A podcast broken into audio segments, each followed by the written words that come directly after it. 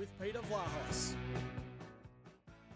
Welcome back to Drive with Peter Vlahos on this Tuesday, and I'm really looking forward to actually heading down to East Fremantle Oval. Haven't been down there for a fair stretch of time, uh, and of course on Sunday it will house the WAFL preliminary final, and of course the winner will take on West Perth in the WAFL grand final the following Saturday. Joining us is the man that's turned the fortunes around at uh, Shark Park, at the home of the Sharks, in their coach, Bill Monahan. Bill, thanks for your time.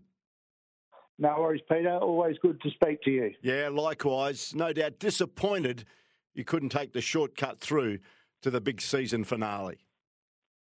Yeah, would have been nice. Um, played really well in the first week of finals against Claremont. Struggled a bit early against West Perth. They jumped us. Their pressure was really good. Um, you know, we didn't really handle that great in the first quarter, but we, we fought hard and, you know, unfortunately, whilst we closed in just after three quarter time, we weren't able to take our chances and, and we had a, a, a fairly disappointing loss in the end. Yeah. So, look, really looking forward to this week, though. It was only 20 points, saying that, you know, West Perth got off to a fast start and they dominated the clearances from all reports, uh, kicked the opening couple of goals. But in the end, when you look at the scoreline 12 9 to 8 13, the same number of scoring opportunities. So I'd say that not much separated those two sides, and you have been the two benchmark teams in the competition this season.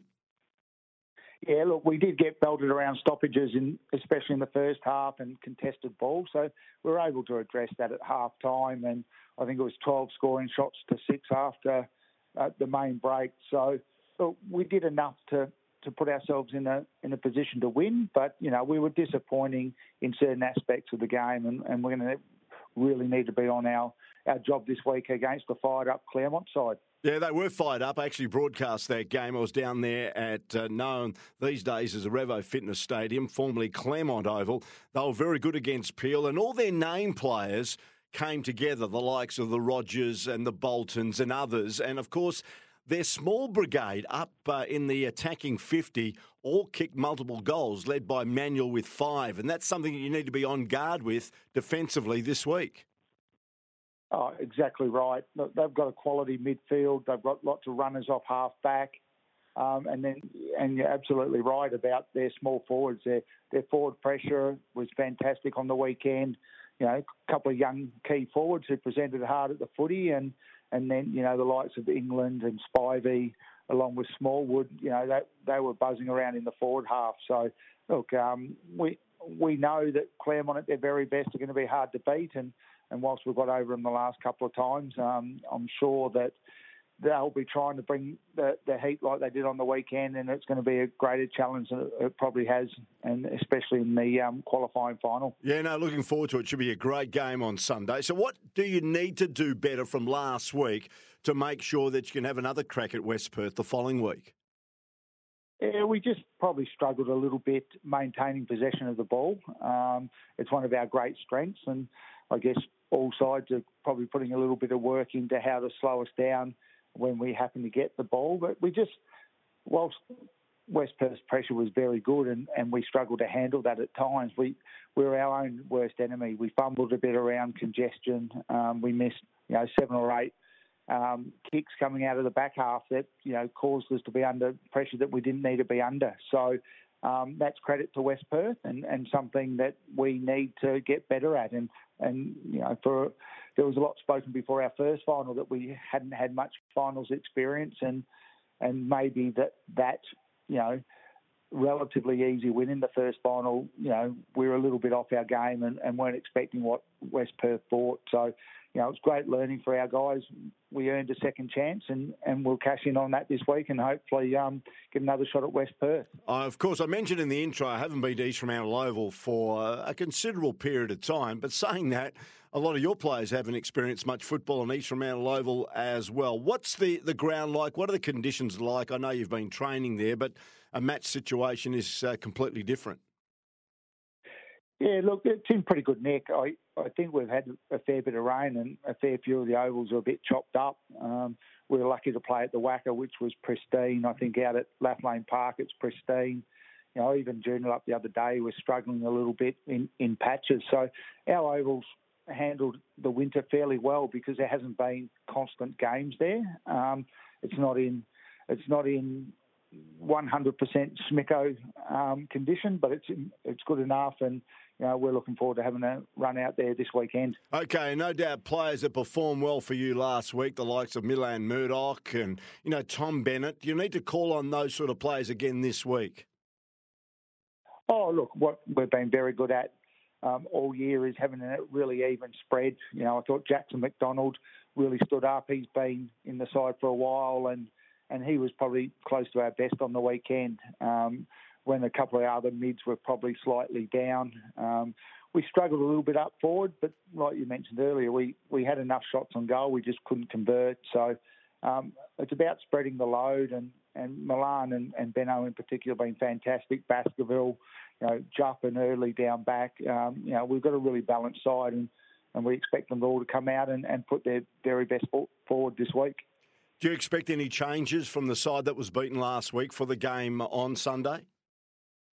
Oh, that's a, that's a tough one. We we push our um, training schedule back a day for a Sunday game. So we did recovery Sunday morning. We'll do our our recovery weights running um, and education tonight, um, and then have our main session tomorrow night. So um, generally by Tuesday we're we're pretty certain of how things are going to look, but that's um, will probably Wednesday or Thursday. Uh, there's a couple of guys know, we need to work out whether we're going to bring in another tall. Um, we need to work out, you know, if we got the, the matchups right against Claremont. Um, so, you know, there's four or five guys who are in line, but until we get through our main session and, and get through selection, it's a bit of a it's a bit of a guess at this stage.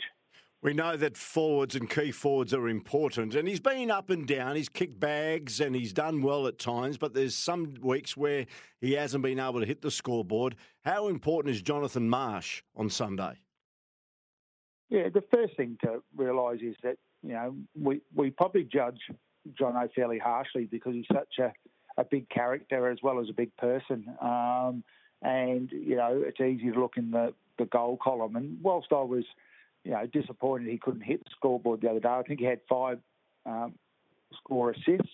Um, he laid a few tackles. We we do our own pressure rating based on what they do in the AFL, and he was second or third in our forward group for, for pressure acts. So um, sometimes it's it's easy to look at goals and say Jono was a little bit off. Um, we'd love him to kick five, six, seven every week, but sometimes it's about contributing and, and playing a, a role slightly different. So some weeks he gets up the ground a bit um, and high number inside 50s and uses his booming kick. So um, you know, he'll probably spend a bit more time deep this week and, and hopefully he'll get on the end of a few and kick a couple.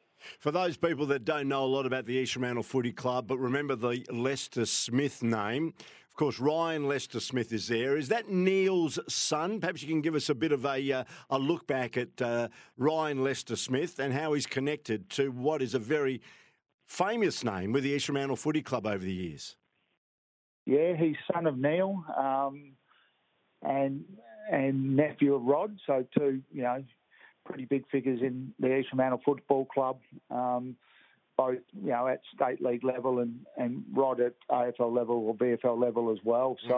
So um, Ryan's had you know he he's a he's a really interesting character. He's a little taller than people give him. He he pushes out about 190 um, centimetres. So if if you know Neil, who's a little short fella, um, I'm not sure where he gets his height from. Rod, Rod, he's about the same size as, as Rod. Oh, so, that's a good height. Um, yeah. So, and he's been over the years. He's played a multiple, um, you know, multiple roles. He was leading goal kicker for a year or two. He's played as a rebounding half back. We've mainly used him as a, a winger, and since we've lost Blaine Boekhorst, he's gone into the middle and and uses his speed and agility to get away from congestion. So he's a really important um, player in our structure, and he probably kicks the ball as well as anyone else playing WAFL footy. Good stuff. Thanks for that. For those people uh, wondering, uh, where is that connection, Lester Smith? Good on you, Bill. Thanks for joining us. Good luck for the big one on Sunday. Looking forward to calling it. It should be a great game. No worries. Hope you and many get down there to Mantle Oval for what should be a cracking game. Good stuff. Uh, thanks very much uh, to Billy Monahan, the coach of the East Fremantle Footy Club.